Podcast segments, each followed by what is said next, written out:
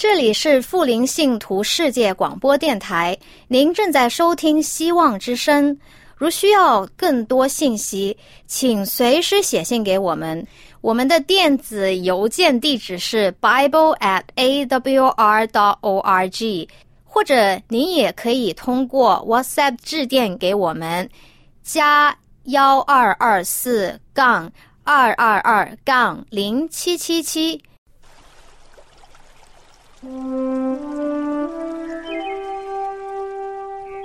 亲爱的听众朋友，欢迎您收听《人物与典故》节目。欢迎收听《人物与典故》。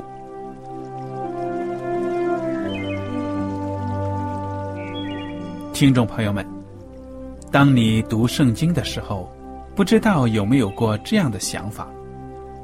生活在几千年前的圣经人物，与我们这生活在二十一世纪的人有什么相关吗？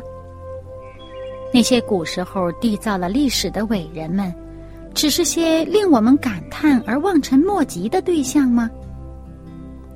那些败坏了品德的小人和有负圣托的失败者，难道只是为了让我们嗤之以鼻吗？在这个人物与典故的节目里，我和小燕将与大家一起，通过圣经中的人物和他们的事迹，看看我们能从他们的故事中得到哪些启发，以便用正确的态度来对待我们每天所面对的生活和挑战，共同奔走天国的旅程。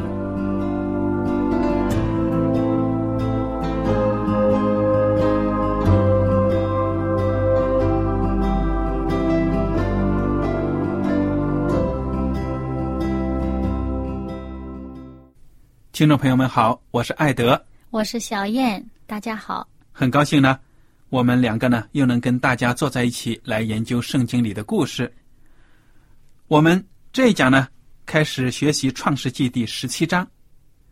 知道这个圣经一开始呢就讲到了说，这个时候亚伯兰已经九十九岁了。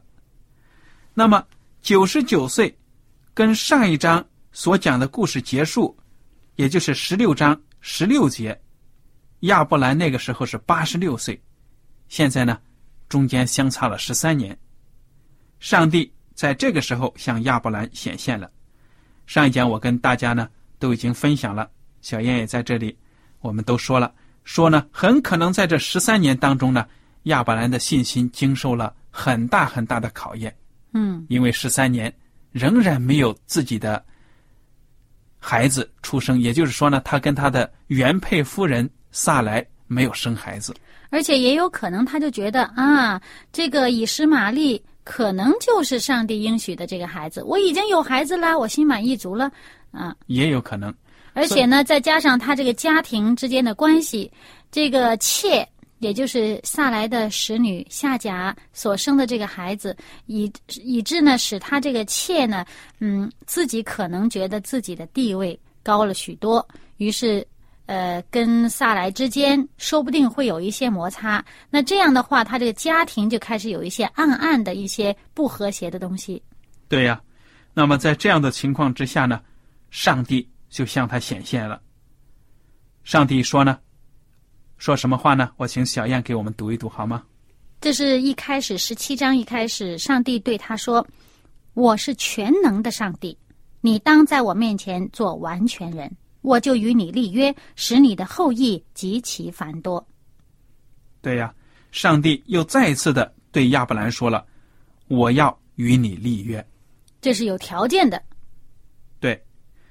那么亚伯兰伏伏在地，上帝又对他说。我与你立约，你要做多国的父。从此以后，你的名不再叫亚伯兰，要叫亚伯拉罕，因为我已立你做多国的父。我必使你的后裔极其繁多，国度从你而立，君王从你而出。我要与你并你世世代代的后裔坚立我的约，做永远的约，是要做你和你后裔的上帝。我要将你现在寄居的地，就是迦南全地。赐给你和你的后裔永远为业，我也必做他们的上帝。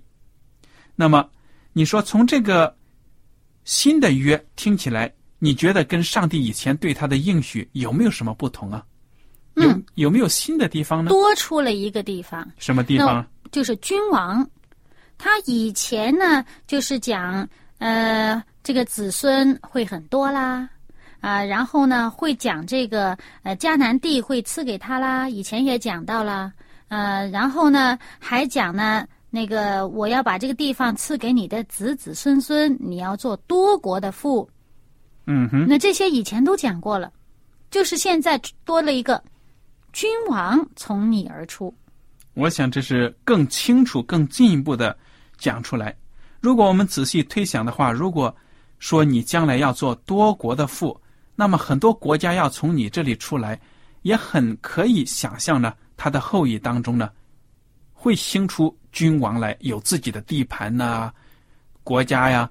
但是这里我觉得上帝呢，就是更加清晰的把这个应许呢讲出来。而且我觉得呢，这个很可能是一个更加清晰的讲到这个君王就是万王之王，对呀，这是一个基督的一个呃一个很早的一个预言，对了，就是要从亚伯拉罕的后裔当中生出这个救赎的主来。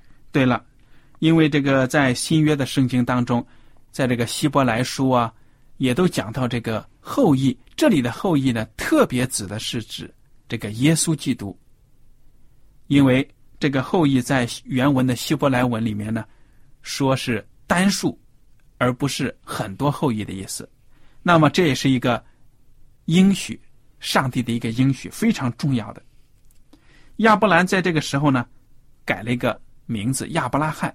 其实这个拼写呢，跟亚伯兰没有太大的区别，但是呢，它的意义还是很重大的就。差一两个字母，对了，所以呢，这是上帝跟他的一个非常郑重的又一次的核实了他们以前所立的约。就要连他的名字都改了。也就是说，上帝除了要更新他，同时呢，在他名字名字换掉的时候呢，他就会每一次有人称呼他这个名字的时候，都是对他一个提醒：这上帝给你的名字，你要记得你与上帝之间的约定。对，我们都知道呢，名字对我们一生的影响其实是很大的。这个不是什么迷信呢，没有什么迷信的，因为我们我也最近也看到呢，就是说，包括在西方社会呢，他们给孩子起名字，发现了这个名字确实对这个小孩子的性格呀，还有什么成长是很有很大的影响的。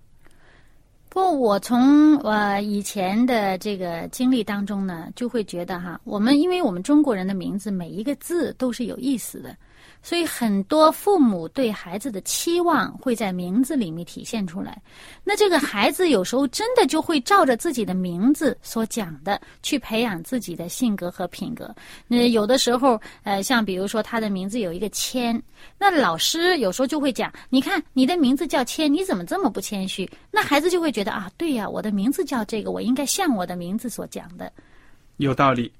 我觉得呢，我们在给孩子起名字啊，最好呢就是说，对他的这个名字对他将来的性格品格呢有好的帮助，有一种提升，有一种督促的作用。嗯，呃，我自己呢是觉得真的是不应该也不好啊，把孩子叫成什么发财呀、那种用财呀、就期望他就是物质上的富足。嗯，这个呢，可以说是不是人生一个很完整的一种期待或者发展，而最重要的，对他人生最快乐的，就是说呢，他的性格和他的品格。如果一个人，如果他没有信仰上帝，他没有一个在上帝的带领之下这种快快乐乐的正确的生活态度，他就是有很多的财产呢，他仍然不算是一个也是一个成功的人。很悲哀的一个人生。对呀、呃，我记得有一个很有钱的一个人，他当他满足了他最终他的这个从小所立的这个志愿，做了一个非常有钱的人之后呢，他就说：“他说我现在真是穷啊，就是穷到除了钱我一无所有了。嗯，这个其实是不是笑话？我听起来也是觉得这是很可悲的。如果你有很多的钱，但是呢，你没有亲戚朋友爱你，你没有世上没有爱呢，你有那么一堆钱有什么用呢？对啊，他有钱也没有这个家庭的快乐，呃，这个子女之间的亲情也没有了，身体健康也没有了，什么都没有了，除了钱。但是钱却买不回这些东西哦。对呀，所以我觉得这个起名字非常的重要。如果我们听众朋友们当中呢有，比如说将要做父母的，那么你在给孩子取名字的时候呢，一定要多多的祷告啊，求上帝给你一个，可以说给你启发智慧呢，给孩子能起一个很响亮的、很有这个向上、积极向上的这种名字呢，能够伴随他一生，给他带来呢上帝的赐福。嗯这个亚伯拉罕，上帝给他一个新的名字，他的太太呢，上帝也是看顾啊，也给他一个新的名字。对呀，这个就记录在这个第十五节了，《创世纪》十七章十五节。上帝又对亚伯拉罕说：“你的妻子撒来不可再叫撒来，她的名要叫撒拉。”其实就是去掉了一个字母，因为撒来呢，它的意思是我的公主，但是撒拉呢就是公主，我的公主就限制成，比如说有了限制了，就是说我亚伯拉罕的妻子。她是我的公主。但是呢，因为上帝要让萨莱成为万国之母，要让所有的世人呢都仰望她、敬重她，那么就是可以说呢，把她名字就去掉一个，最后那个爱，那个一那个字呢，就成了萨拉。那既是公主，也是王后的意思。对呀，非常尊贵的这样的一位女性，上帝要赐福她。十六节，我必赐福给他，也要使你从他得一个儿子。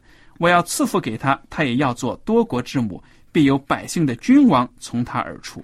这就点得清楚了。亚伯拉罕的这个后裔当中出现这个君王，那个君王呢，不是从别人的孩子里面出来的，是从这个萨莱为亚伯拉罕所生的这个孩子里面出来的。所以，这个以前跟亚伯兰定的这个约呢，又再一次核实，必须是你自己的原配的夫人跟你生的。嗯，很有意义的。那么，当时亚伯拉罕听了上帝的这个这一番话，他是什么反应啊？哇，他他开始觉得有点不可思议吧？对呀，十七节说亚伯拉罕就伏伏在地喜笑，心里说他心里说啊，这个圣经讲的很清楚，一百岁的人还能得孩子吗？撒拉已经九十岁了，还能生养吗？这时候他就跟上帝说话了，说出口来的呢，就是说：“哎呀，愿以实玛利活在你面前吧。恐怕我没有另一个孩子，以实玛利已经够了，我这回已经有孩子了。”但上帝说：“不对，撒来给你生的，才是你的这个子嗣啊，才是你的这个后裔啊。你要给他起个名字，叫做以撒。我要与他坚定所立的约。”你看看，上帝是他的立场非常坚定的。我的应许呢，绝对不会落空，一定是你和你原配夫人萨莱生的，而且这个孩子的名字也是上帝给的。上帝呢，要用这个孩子，上帝就启发给他的父母，要给孩子起什么样的名字。而且呢，上帝呢，很强调一点，我要与他坚定所立的约。这个所立的约要做他的后裔永远的约。对呀、这个上帝说：“我不仅与你亚伯拉罕立约，我也要亲自与以撒立这个约。对呀、所以上帝的约呢，它不是短暂的、一时的，可以看得出，上帝在这里呢，跟亚伯拉罕之间立的约呢，要影响后代啊、永远的立这个约。而且呢，呃，上帝给他们改了名字，除了在他们彼此称呼的时候是一个提醒之外，也在他们身体上做了记号，对呀、这个记号是什么样的礼节呢？就是一个割礼。嗯，割礼呢，对我们中国人来说，可以说是非常陌生的一个礼节，因为在我们中国的古代的文化呢，一直到现在，我们都没有这样的一种普遍的一种实行。那么可能由于最近的近期的医学上的要求啊，或者什么出于卫生的要求，新生的男婴呢就会受割礼，也就是说呢，把他羊皮割掉。但是呢，在很早的时候，你看上帝跟亚伯拉罕立的这个约，就是说亚伯拉罕的后裔就是男丁都要受割礼，这就是一个在肉体上的一个证据，跟上帝立约的证据。这句话呢，就是在创世纪十七章第九节开始的。那么这，里说而而且你看到呢，上帝还说这个约非常的重要，重要到什么程度呢？在当时说，你和你的后裔必世世代代遵守我的约，对了，你们所有的男子都要受割礼。对了，第十四节还说呢，但不受割礼的男子必从民中剪除，因他背了我的约。所以在当时呢，这个割礼真的是很重要。那么我们后来呢，我们看新约的圣经，当耶稣基督来到这个世界上的时候，他成了我们的救主。那么割礼作为祭祀的律法，它就被废除了。我们现在呢，不会因为宗教的原因呢，作为基督徒不会要求你受割礼，因为呢，耶稣基督他已经废除了他的牺牲呢，已经废除了这些祭祀的旧约的法律，这些律法了。那其实这个割礼这个呢，只是在身体上的一个记号。那么圣经上也在旧约和新约里面都提到过，他说你在身体上受割礼，但是你的心没有受割礼的，那个没有用，那个不是真正亚伯拉罕的子孙。那你在这个身体上受了洗礼，你的心没有受洗礼的，你不是真正的信徒。对，我们看到呢，到耶稣基督生活的时代呢，当时的以色列人，他们已经对割礼呢，好像都变成了一种，这就是我们民族的象征，我们信仰的唯一的，好像的一种外在的表现，能看得见。只要是以色列的男子，都得受割礼。他们觉得，呃，他们走了极端，也就是说，他认为这个割礼成为我们的象征，成为我们这个民族的优越的一个标志。那么你们没受割礼，你们都肮脏，你们污秽，你们都不是上帝的子民，你们都是这个应该被剪除的。对呀、所以我们看到，如果一个人他没有把信仰活在生活当中，而是只注重外表的这些形式，那么难免呢就会走偏了道路。我们看到，一直到现在呢，以色列人还有阿拉伯人，也就是这个中东地区啊，当然呢，我想其他的所有信奉伊斯兰教的都会男丁呢都会要行割礼的，他们仍然秉承了上帝跟亚伯拉罕所立的这个肉身的这个约的记号。但是除了在肉身立约的话，我们如果与上帝有一个心灵上的立约，这才是真正的约。如果这个约定只是立在身体上、立在肉体上，这不是一个完全的约，也不是一个真正上帝所要的一个约。那么我在这里呢，我想跟大家就是说讲一讲，受割礼，它本身呢，并不能够使一个人呢在上帝眼前，就是说显为义。嗯，为什么呢？因为这个受割礼本身是信心的表现，你对上帝有信心了，所以你才心甘情愿的接受这个割礼，对不对呀？对，所以上帝，呃，我们上一讲所讲到的，在这个创世纪创世纪第十五章说，亚伯兰信耶和华，耶和华就以此为他的义。上帝讲到这一段话的时候，那时候他还没有受割礼呢。对呀。但是亚伯兰已经是被看为义人了，嗯，就是因为他有信心。而且也因为亚伯兰他有信心，所以他听了上帝的话，不但他自己，他都已经九十九了，不但他自己，加上他的这个呃，当时这个以实玛利已经十几岁了，十三岁那个十三岁，外加他家里面所有的男丁，全都一起受割礼。对，我觉得这个当然割礼呢，在那么早远的时候，卫生条件呢都不好啊，肯定是一个非常不舒服、不不是很愉快的那种手术的一个。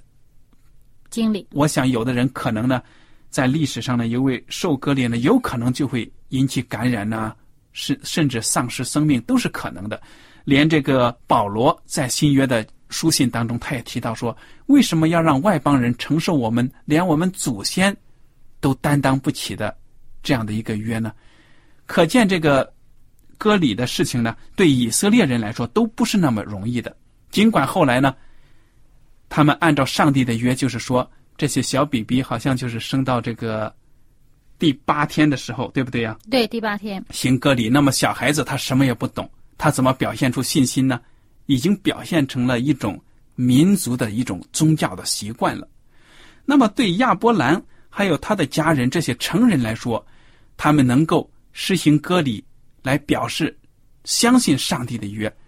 我觉得这个举动真的是信心的行为，而且呢，我相信啊，上帝让他们所有的这个男丁通通的都要行割礼的时候，肯定有孩子会问，啊，他为什么会让我们割礼呢？那父母就有了一个机会向他们解释为什么有这个割礼。那解释的时候，也就是把上帝的约传给下一代的机会。对呀，所以从这一点我们也看得出呢。上帝所给的约呢，它并不是随心所欲、心血来潮、没有根据的，总是有属灵的含义的。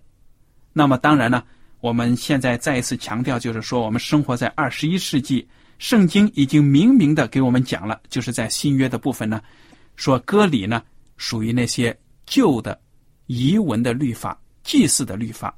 耶稣基督来到这个世界上，成了你和我的救主呢，我们不必要。受割礼去做这个肉体上的犹太人，而是呢，我们在属灵上做犹太人。对，所以这个割礼对我们就没有限制了。也就是像这个旧约的先知所讲的，这个心要受割礼。对了，好，我们看到这个亚伯拉罕呢，他跟上帝再一次立约。亚伯拉罕真的是遵照上帝的诫命呢，把他的儿子以实玛利。还有家里面所有的男子，包括他的仆人呐，都让他们受了割礼。第十八章，又是上帝向亚伯拉罕显现了。这一次是以人的形象出现的。对呀，当时呢，这个亚伯拉罕坐在帐篷外面，天气挺热的，他看见三个人在他对面站着。圣经没有讲呢，离他有多远。但是呢，他看见这三个人，那么这个亚伯拉罕作为一个游牧民族的一个大族长呢，他是很懂得迎接远方来的客人的，就好像我们蒙古族的同胞啊，还有一些少数民族住在边疆地区呢，看到远方的来客呢，总是非常热情的招待。嗯，所以亚伯拉罕也是这样子，跑过去他远远就跑过去迎接他们了，而且呢，就匍匐在地。还要请求呢，说呃，你们能不能在我这歇息歇息啊？那我拿水给你洗洗脚，给你们一些东西吃，让你们可以有力气，也有心力呢，可以继续赶你们的路。对呀，他这个一开口呢，说我主，他称这三个人为主，从这点我觉得，那种谦称。对了，或者呢，他自己会不会有一种直觉感觉到这三个是？不同一般的旅客，不过这个很难讲，因为呢，从圣经上的惯用语来讲啊，呃，他们呃作为与对方相见的时候一个谦称，都说自己是仆人啊，称对方是主。对呀，而且我想象啊，这三个人就好像这个耶稣基督降生的时候讲到东方的三个博士啊，他们带着自己的荣耀啊，那种很有。风度的那种，不会是随随便便的穿的破破烂烂，对不对？因为上帝也是圣洁的，所以我从这个方面也觉得亚伯拉罕呢，看到这三个人呢与众不同，对他们呢也是非常的尊敬。所以说我主呢，请你到我家里面呢去歇息歇息。好了，这三个人呢到了亚伯拉罕的帐篷里面呢，就问亚伯拉罕说：“你妻子萨拉在哪里？”马上就知道他的名字。你说从这一点也表现出这三个人。这时候他就哎，这时候亚伯拉罕就明白对方不是一般的人了，就知道他们对方可能呃，要么就是上帝派来的使者，呃，要不然呢就是有什么其他的渠道，怎么知道他们家是怎么回事。但是在他听到对方讲话之前，他已经亲自来给他们呃洗脚啊，呃，而且准备了吃的东西。嗯，他一个大族长亲自为这个客人洗脚，非常的周到，说明他为人的确是谦卑。那么，三个人当中的一个就说了：“到明年这时候呢，我必要回到你这里，你的妻子撒拉必生一个儿子。”撒拉呢，在帐篷后边呢，听到了就偷偷的笑，因为呢，撒拉已经绝经了，所以呢，他们说：“哎呀，我都老成这样子了，哪会有这样的喜事呢？”没想到，这个人呢，非常认真的说：“你可不要笑啊！我跟你讲。”那撒拉就害怕说：“我没有笑，没有笑。”那个人就 说：“撒谎了。”哎，你真的笑了？怎么说呢？就是说，你一定一定，明年这个时候呢，生一个儿子。所以，从这些话我们可以知道呢，亚伯拉罕和他的妻子能够感觉到这三个人就是上帝的使者，或者呢，就是耶稣基督呢。带着使者来到他们跟前，否则只有上帝有资格跟他们应许这样的约。你说对不对？嗯，那这上面他强调的很清楚啊，就是在这个十八章的第十四节，他说：“耶和华岂有难成的事吗？”嗯，讲的非常的好，所以把上帝的名呢讲了出来，这是用上帝的名义来应许，而且他们应许的内容啊、语言呢，都跟这个亚伯拉罕。以前跟上帝谈的内容呢很相似的，没有理由呢说，哎呀，你们这三个人是不是来我这里骗吃骗喝呀？其实 是他把他请来的，怎么？骗吃骗喝？我我坚决的相信呢，这就是上帝亲自向亚伯拉罕的应许。那么，实际证明也是这样子。后来呢，真的是一年之后呢，这个萨拉就生了一个孩子了。所以。上帝的应许呢，绝对不会落空。耶和华岂有难成的事呢？我觉得我们的听众朋友们，包括我们自己啊，在生活当中有什么难事，都不要忘了，上帝是我们的依靠。嗯，不过我还看到一个小问题，就是这个萨拉出于胆怯，一下子口快呀，就否认自己在暗笑。其实这时候我们人有时候经常也会遇到这种问题，一下子呃心虚了，一下子就就就说谎了。那这个就是大家要小心，在上帝面前呢，上帝洞察人的心思。对呀，我们瞒不过上帝的。好了，我们今天的时间呢到此就结束了。如果您有什么问题呢，请您给我们写信。我们感谢大家今天的收听，愿上帝赐福你们。我们下次节目再见。再见。喜欢今天的节目吗？若是您错过了精彩的部分，想再听一次，可以在网上重温。我们的网址是 x i w a n g r a d i o 希望 Radio，或是找旺福村也可以找到。记得把好东西介绍给您的朋友，与他一起收听。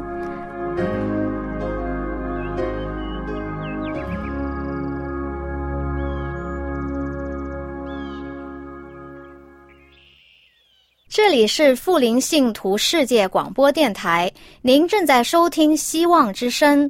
如需要更多信息，请随时写信给我们。我们的电子邮件地址是 bible at a w r dot o r g，或者您也可以通过 WhatsApp 致电给我们，加幺二二四杠二二二杠零七七七。